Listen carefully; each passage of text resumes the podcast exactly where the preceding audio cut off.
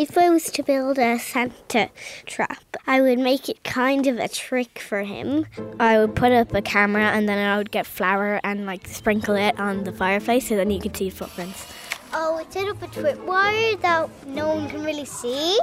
I would set up a net. So I would put a candy cane decoration, but it was actually a lever that pulls out the floor underneath the rug. The rug slips down underneath and he falls in. And then in there is loads of pictures of cute, adorable reindeers. There's loads of fake robot feet there to trip him up whenever he tries to walk towards the pictures of the reindeer.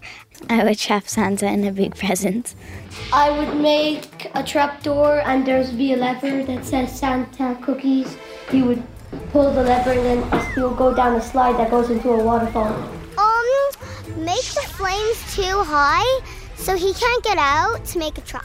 Santa will come down the chimney and then the, the fire would be on and it would be burning hot and then and then he would have to go to the front door. I would light it maybe in the morning because if you leave it overnight, um, You burn the house down.